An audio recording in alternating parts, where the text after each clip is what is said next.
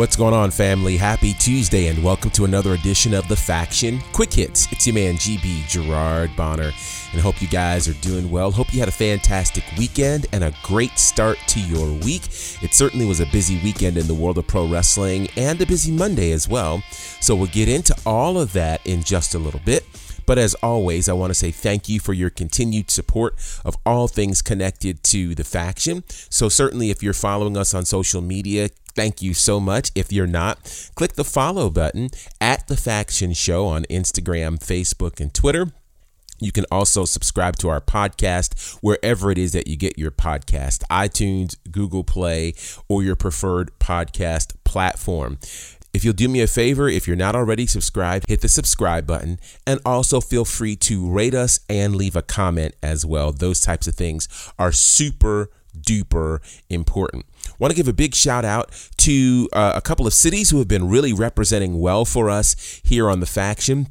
Our top cities in the last week include Atlanta at number three, Cordova, Tennessee at number two, and really leading the pack this week, it's Chicago, an amazing wrestling city. As we know, the original home for All In or All Out, the first big AEW show, etc., etc. So lots of cool things happening there in Chicago, long-time historic wrestling town. So shout out to all of the folks in Chicago, Cordova, Tennessee, Atlanta, Georgia, and wherever it is that you're listening to us right now. So, we want to get into a couple of things. First, we want to dig into the big Clash of Champions pay per view from WWE. If you've not had a chance to see it yet, we are going to share some spoilers with you. It's been, well, almost two days now. So, I hope that's okay. Uh, this is how it went down. Of course, this was the pay per view where every championship in WWE was scheduled to be on the line. We saw Asuka successfully defend her Raw Women's Championship against Zelina Vega.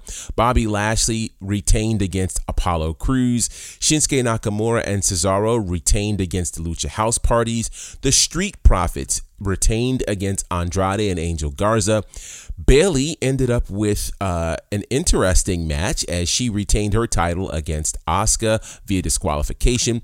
Sami Zayn defeats Jeff Hardy and AJ Styles to win or regain or retain, depending upon your perspective, the Intercontinental Championship in that ladder match. Drew McIntyre defeats Randy Orton in an ambulance match to retain the title, and Roman Reigns defeats Jey Uso to retain the Universal Championship. So, uh, kind of a, a, look at this. First and foremost, I have to say that uh, really no titles changed hands except the Intercontinental Championship, again, depending upon your perspective. I have to say, by and large, WWE gave us a great pay per view. That ladder match to kick things off was incredible. I do mean incredible. And I cannot overstate just how the WWE product looks and feels so different being back in an arena. This Thunderdome helped way more than we realized. Yes, we know they're pumping in crowd noise, but so is every other sport at this point. So that's not really uh, an issue. But what is amazing is it's clear that these guys are getting a lot more comfortable back in this environment than they were in the performance center. All of the in ring content is so much better. Uh, as you can see, these guys are really, really starting to feel like wrestlers again. So, shout out to Sami Zayn. What a match between him, Jeff Hardy, and AJ Styles. And really, all of the matches were really, really impressive to say the least. So there were a couple of very interesting things that happened at Clash of Champions that we want to talk about that have had an impact on the rest of WWE programming. Let's start with the fact that there was another weird ending in a title match in WWE. It was about two or three weeks ago that we had that very strange ending for the uh, women's title match between Asuka and Mickie James that started a hashtag that said Mickie got screwed. Um, well, this time around, a weird ending for the Raw Tag Team title match that saw the Street Profits defeat Angel Garza and Andrade. It definitely looked like it was not a three count, but the match itself ended. And if you'll notice, if you look towards the end of that match, you'll see uh, the attendants attending to Angel Garza, who suffered a legitimate hip injury uh, in that match. And so he was outside. There's not been a diagnosis given by WWE as of yet. One thing we can report, according to Mike Johnson, a PWInsider, that it's not as serious as it was initially feared. So it's very interesting. Of course, last night uh, it looks like Andrade is on a singles path for the time being, with uh, Garza out and with Zelina Vega no longer managing, which I gotta say, I don't know if that's a mistake or not. Uh, I definitely have loved the dynamic between Zelina Vega and Andrade. I think they have been hinting at a breakup for a little too long. I mean, even if you go back to WrestleMania, it seemed like there could have been a breakup. But I do think she is good for him on television. Uh, I don't know that because of her size and her lack of uh, in ring uh, competition over time, that we actually believed at any point that she'd be able to beat Asuka. Why she goes from managing to a title shot is kind of weird to me, but I may have a theory on that. If you stick around, I may share that with you as well. So anyway, that's that side of things. Um, the other side of things that's interesting is you'll note that there was one championship that was supposed to be defended that was not. That was the WWE Women's Tag Team Championship. Um, you'll also note that Asuka was supposed to fight Nikki Cross. Well, Nia Jax, Shayna Baszler, Nikki Cross, all off of Clash of Champions, and it has something to do with COVID 19. So here's the deal it is believed that one or two of them, and this is going to sound really kind of whatever, but it's believed that one or two of them had contact with someone who has COVID. And so it's a precautionary measure. It's not believed that either of them actually have COVID. But what we do know for sure is that Nia and Shayna have been rather vocal. If you follow them on Twitter, you'll see that Nia uh, said to everyone, Listen, I'm fine. I'm good. Uh, she even put out a joking tweet that said Shayna was pregnant. Shayna says she's good.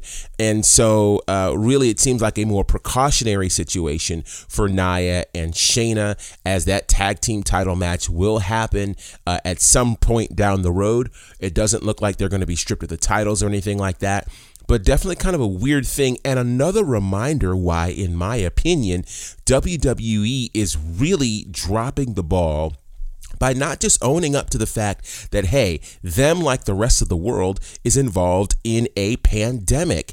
And the pandemic is so fluid that it can, in fact, impact what your programming is supposed to be. Ask the folks at NXT, which, by the way, if you'll notice again, NXT looked a little weird this past week.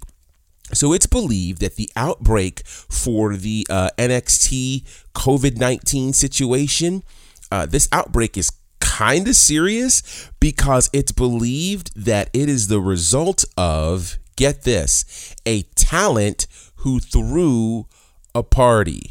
Yeah, it's believed that the outbreak happened after a talent threw a party, other trainees attended, and it impacted folks from Raw, SmackDown, and NXT.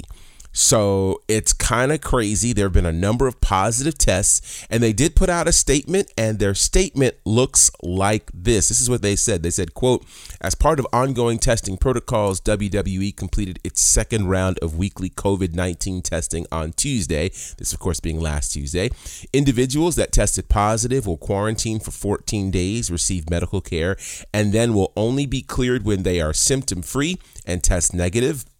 Additionally, extensive contact tracing has taken place, and other individuals have been placed in 14 day quarantine and will then only be cleared after they test negative. So, this is important for a couple of reasons. For one, we've got NXT TakeOver 31 going down this Sunday. That's going to be live, and so uh, we'll see if the folks who were quarantined and who tested positive uh, will come back with a negative test, allowing them to be on TakeOver. So, all of that is going to be very, very interesting. And so, because we mentioned this party and because we mentioned that talent on NXT and Raw and SmackDown have been potentially impacted, as we have seen with Nikki Cross, as we have seen with Shayna Baszler and Nia Jax, here's kind of the new rule uh, in a way to safeguard and prevent the further spread of the virus, talents and staff who are working at the Performance Center or on NXT tapings will not be allowed to work Raw or SmackDown tapings at the Amway Center until further notice. So they're going to do their best to keep these folks apart. And I just got to say this why weren't they doing this before? Like, it only makes sense. This is not like AEW where you primarily do one show, uh, you do dark, but everything happens in the same location. We're dealing with two different locations, and I'm just gonna say this, and and maybe it's too much to say, but this again is another bit of proof that WWE has not taken this COVID 19 situation seriously. And again, I say this stop acting like there's not a disease that has killed 200,000 people here in the United States and a million people worldwide. Let's not ignore this. Wrestlers are people too. They need to take the proper precautions. All of the other organizations are doing it and have no problem acknowledging this pandemic on television. But like it insults our intelligence when you say, for instance, Sami Zayn was gone for six months and he was just gone. Or you say a returning Rob Robert Roode was gone for six months and we don't know why he was gone. Yes, you do. It's everything to do with the pandemic. Let's stop trying to deceive people when the whole world knows there's a pandemic. You don't have fans in the arena because there's a pandemic. You have people on camera with masks on because there's a pandemic. Like, stop insulting our intelligence in this way. With that said, I have to talk about what I believe is one of the brightest spots in all of WWE. So, as much as I disdain the way WWE has been handling the pandemic, I have to say that the greatest bit of storytelling for WWE in 2020 has been the story of Roman Reigns, Jey Uso, and the Bloodline. I mean, from the promos that have happened to the special, you know, showcases like uh, WWE Chronicle, um, the packages that have been set up for this, it has just been amazing to watch. And so there's been um, a mixed bag of folks relative to this match, but a lot of you seem to have really enjoyed the match that happened uh, between Roman Reigns and Jey Uso. A lot of you had a lot to say on social media. At Esquire says, I finally have become a Roman Reigns fan, which might defeat the purpose of his heel turn, but whatever. Mike Wright, aka Michael Dixon, says, quote, they have struck gold with heel Roman and the Samoan family angle.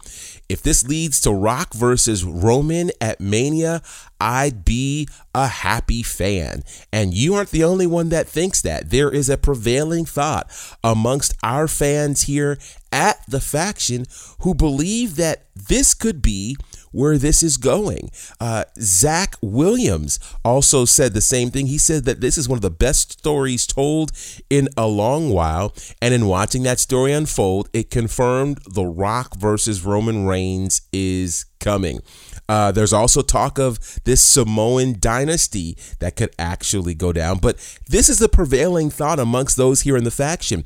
Uh, Dominic White says the Uso Roman Reigns storytelling was absolutely amazing. And I've got to say this on one hand, you know, it felt like the pace of the match was slow, but at the same time, there was a massive story being told. Let's remember, this is the first full match that we've seen Roman Reigns in as a single competitor since he returned. Even in the title match where he won the title, he showed up in the last two minutes, basically. Um, in the tag matches, he's shown up late. But this is the first time we've had a chance to see him in a match debuting a new look debuting a new style, and really telling the larger story that I am the tribal chief, that I am the one who brings in the money for the Samoan family, that I am really the top dog in this whole situation. And the level of brutality that we saw, the addition of Jimmy Uso, this story isn't over by a long shot. And I think if they work this right and we get to a payoff of Rock versus Roman Reigns at WrestleMania, good grief take my money now. I have to give them props. We have, you know, we're tough on WWE at times, and we've often said, matter of fact, Courtney has been one of the uh, leaders of this thought for years that there needs to be a story told on the Samoan dynasty, and it's finally happening, and it's happening so well. And I'll just say this, and I'll get off my soapbox: the the juxtaposition in stories between Roman and the Usos and the Samoans versus Randy Orton and Drew McIntyre. I got to tell you, I am over Orton and McIntyre. I've been over Orton and McIntyre. I was done with them at SummerSlam. Like that's all I needed. I didn't need a match uh teased at Payback. I didn't need the match at Clash of Champions. I don't need what seems to be a, an upcoming match at Hell in a Cell. Like we don't need it. But for some reason, it looks like we're going to get it. And I will then focus my attention on SmackDown uh, for this Roman Reigns Jey Uso situation, which you know is going to develop. I am excited. I want to see what happens if Jimmy gets healthy enough to be able to get back in the ring. What will other folks have to say? And at some point, you know, we're going to hear a statement from The Rock. There's no way Roman can do all these things and The Rock not somehow get involved. So, I want to get your thoughts. Many of you have spoken out on Clash of Champions, and we really appreciate it. But I want to ask this question Is Roman Reigns, Jey Uso, and the Samoan Dynasty right now, or the Bloodline as they are called, uh, is it the best story in WWE for the year? I know we got three months left, but it's worth asking. Let's talk about that by way of social media. Tomorrow, we'll have the ratings for you from last night's episode of Monday Night Raw. I'm really interested to see how things went. Uh, we'll also get into the fact that we didn't see a whole lot of retribution last night and why that's important. Last but not least, of course, it is show week for SHW as our two year anniversary goes down this Friday. If you've not had a chance to check out two big interviews that I conducted last week, you can check it out on the SHW Facebook page. We've also posted them on the Factions Instagram page and on my personal Instagram page. Had a chance to sit down with the SHW champion, Corey Hollis, and then a rather controversial interview that some of you had something to say about uh, with David Ali and Owen Knight. So check them both out. Let me know what you think, and uh, really excited about that. We're gonna get out of here. Hope you guys have enjoyed today's episode. Share it with a friend or follower. We definitely appreciate it, and let's keep these conversations about pro wrestling continuing. So. On behalf of my good brothers Courtney Beard, Brandon Clack, and the fourth horseman John Murray, I am GB Gerard Bonner. Collectively, we are the faction. Have a great day here we go.